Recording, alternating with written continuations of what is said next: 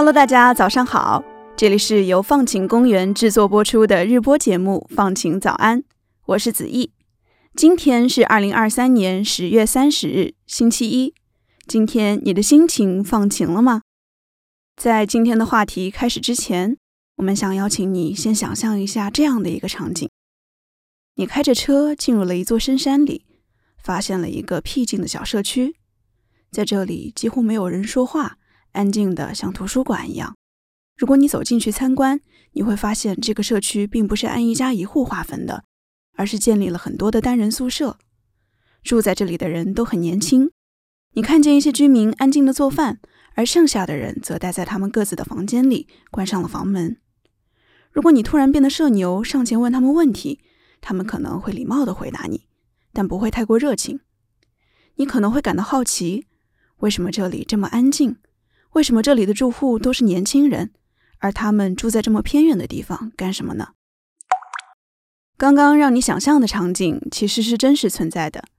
这个社区建立在日本南部冈山县的一座深山里，名字叫做 Odamishi Refresh Camp。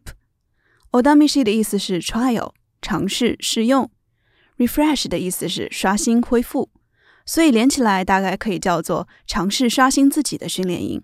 下面我们就简称刷新训练营吧。这一个刷新训练营专门收留一些家里蹲，也就是长期宅在家里的蛰居族，帮助他们刷新自己的人生，重新回到社会工作。到现在为止，一共有十七名住户住在这里。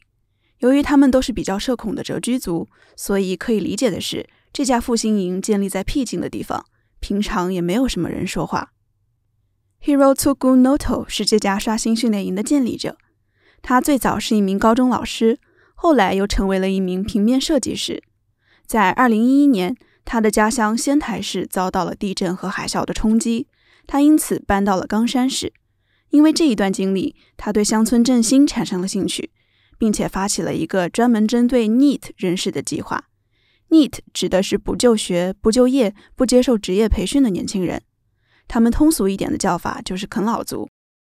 Noto 在人口稀少的农村安置了许多的空屋，在那里，啃老族们可以居住和生活。而到了2016年，他和合伙人 Sanson 在冈山找到了一个高尔夫度假村的员工宿舍。这个地方非常宁静，周围都是郁郁葱葱的稻田和山坡。Noto 觉得这种环境可以鼓励人们去参加一些体力活动，也方便人们自我反省。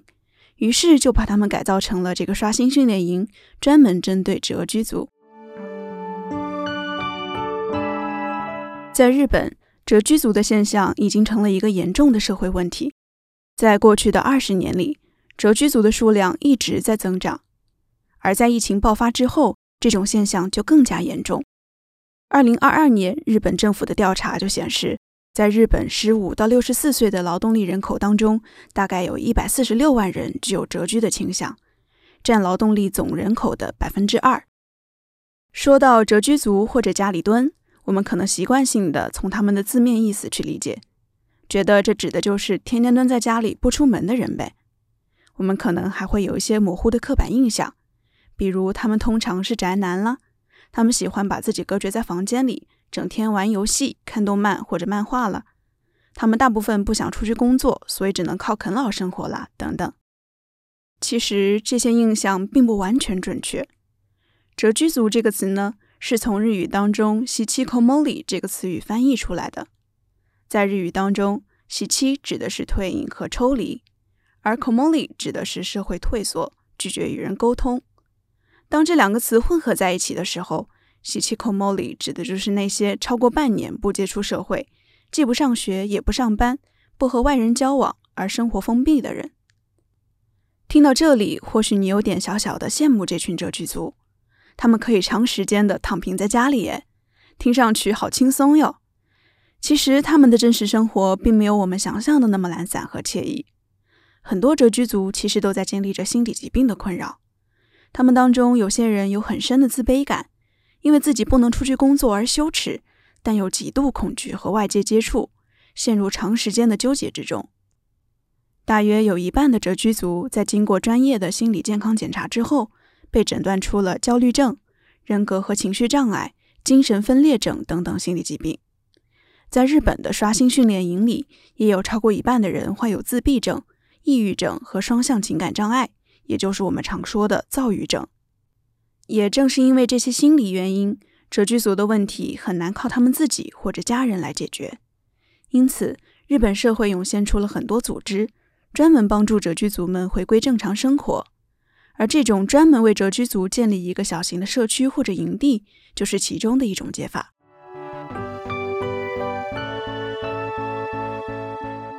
刷新训练营并不是完全的慈善机构。如果有人想要住进来，就需要每月支付十二万八千日元的费用，大概就是六千三百人民币。复兴营会给蛰居族们提供宿舍，男女分开，每个房间都有一张单人床、一张桌子和一个储物间，给蛰居族们打造了一定的个人空间。虽然蛰居族们大部分时间都沉浸在自己的世界里，但是。假装自己一个人隔离居住是不被允许的。在私人空间之外，也有一些公共的餐厅和厨房，使得蛰居族需要从房间走出来与人沟通。复兴营还给住在这里的居民立了一些规矩，比如说大家必须共同维护房屋，轮流做饭，轮流打扫卫生。如果居民愿意的话，他们也可以参与集体农活，比如一起去割草。营地在所有的活动里都设计了社交环节。需要居民和工作人员、辅导员或者当地的人互动。这些人会教给居民一些实用的技能，参加每个月的聚会，或者和其他居民一起参观卡拉 OK 的歌厅，观赏盛开的樱花树，或者去日本最大的观光沙丘鸟取沙丘玩。虽然这些活动看上去很简单，但刷新训练营里面所有的政策都是根据心理专家的建议设计的。和其他社区相比，这里的规矩比较灵活松散。但事实证明，很多者居族们在这里居住过一段时间之后，他们的情况都有一定的改善。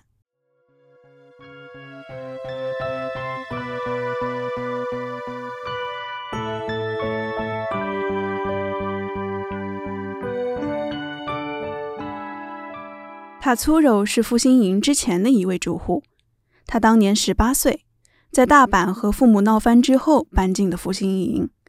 塔粗肉患有自闭症和多动症，看上去有反社会的倾向。刚入住的时候，他总是喜欢待在自己的房间里，对其他人经常使用辱骂性的语言，也拒绝参加做饭和家务劳动。不过，在宿舍住了几年之后，他开始和一位宿舍同学约会，然后一起搬进了一间公寓。可惜，这段关系并没有维持多久。他粗肉在分手之后搬出了公寓，买了一辆车住在里面。到处找临时工来支付食物和邮费，但都不太稳定。在今年不久之前，二十三岁的塔粗肉骑着一辆摩托车回到了复兴营。他在大阪铁路车站找到了一份叉车工的全职工作。他对这份工作非常有热情，薪水也很不错。他现在已经跟父母和好了，找到了一位新的女朋友，正在存钱准备同居。优势 Mura 是复兴营的另一位住户。他在二零一七年刚上大一的时候，发现自己非常厌学。他逃课，长时间躲在自己的公寓里，经常几个小时盯着他的屏幕玩游戏，一直玩到凌晨三点。在几个月之内，他的体重增加了六十多斤，而长时间的缺课也使他很难毕业。读完大一之后，他在父母的建议下住进了冈山的刷新训练营，开启了这里的居民生活。在刚来的时候，优势穆拉只是做一些最基本的事情，但到后来，他在当地的一家护理公司找到了兼职工作，并且在做饭的过程中培育了自己的责任感。在复兴营住了六个月之后，他重回社会，做了一份全职的护理工作，每天照顾当地的老年人。到现在，优势穆拉已经成了一名护理经理。他周末经常去健身工作，或者去运动中心打乒乓球。他虽然没有特别好的朋友，但已经不再沉迷于电子游戏，愿意出去和人互动了。复兴营的建立者 Noto 认为，蛰居族的出现和日本近年来家庭结构的转变有关。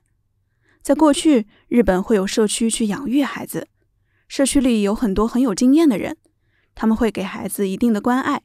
但现在，养育孩子的责任由每一个家庭承担。甚至由每一个妈妈来承担，孩子和其他人之间的互动减少了，而从家人身上得到的关爱也不像以前多。他们容易变得没有自信，或者和人沟通困难。虽然复兴营给不少蛰居族提供了帮助，但是 Noto 不能保证这些居民一定会被治愈。他认为复兴营只是给他们提供了一个安全的空间，让蛰居族们在这里学习如何跟别人相处，培养他们独立生活的能力。蛰居族的内心往往很孤独，他希望用一种社区归属感来填补他们的孤独感，让他们知道。哪怕离开社区，也会有支持的力量。听到这里，不知道你对家里蹲或者蛰居族的生活有没有多一点了解呢？你自己经常宅在家里吗？你身边有没有长期待在家里不愿出门的人呢？欢迎在评论区分享你了解的故事。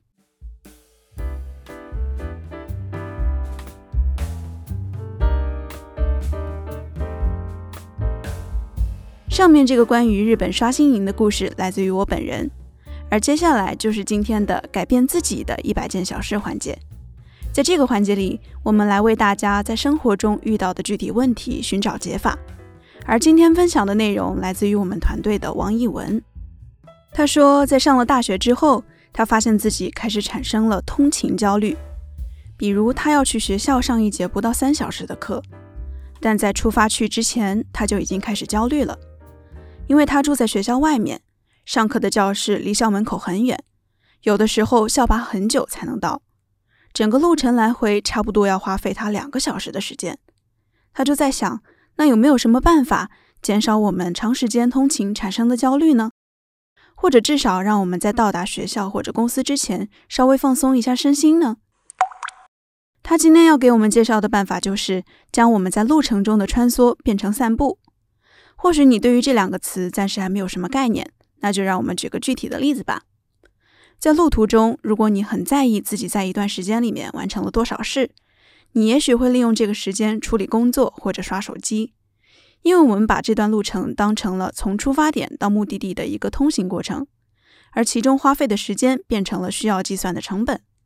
当我们精确计算每一段路程耗时的性价比，这一趟路程就可以算作穿梭。相比于穿梭，散步则相对简单一些。回想一下我们日常当中的散步，它其实形容的是我们闲适的心态和愿意观察周围一切的好奇心。如果我们把穿梭的时光想象成自己在散步，我们或许可以在一定程度上改变自己的心态。当我们不再去考虑这件事情本身的性价比是否足够高，路上究竟完成了多少事，而是把更多的心思放在周围的环境上。我们或许可以放松自己的心情。当我们在通勤的时候，更多的关注周围的事物，那即使是在拥挤的地铁上，我们也可以算作是在散步呀。听到这里，你可能想问：我们在通勤和散步的时候，本身就是处于不同的环境和状态，穿梭又怎么能够变成散步呢？其实呀，在生活的很多时刻，虽然我们没有意识到，但也是在散步。比如，我们使用导航去往目的地的过程当中。如果一味跟着导航走，可能会出现导航指引我们穿墙而过的情况。所以我们会主动或者被迫的观察周围的环境，在心中想象和思考接下来的路应该往哪里走。我们还是穿梭在街道之中，但同时我们又可以觉察到环境带给我们的感官享受。这样一来，穿梭和散步并不是完全对立的，甚至在很多时候它们还可以共存，只是我们没有发现而已。听完这个把穿梭变成散步的小建议，因为通勤而焦虑的你，会不会觉得豁然开朗了呢？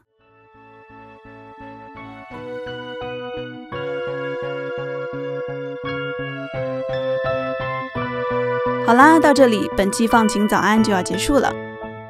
希望你喜欢日本刷新营的故事，还有关于解决通勤焦虑的建议。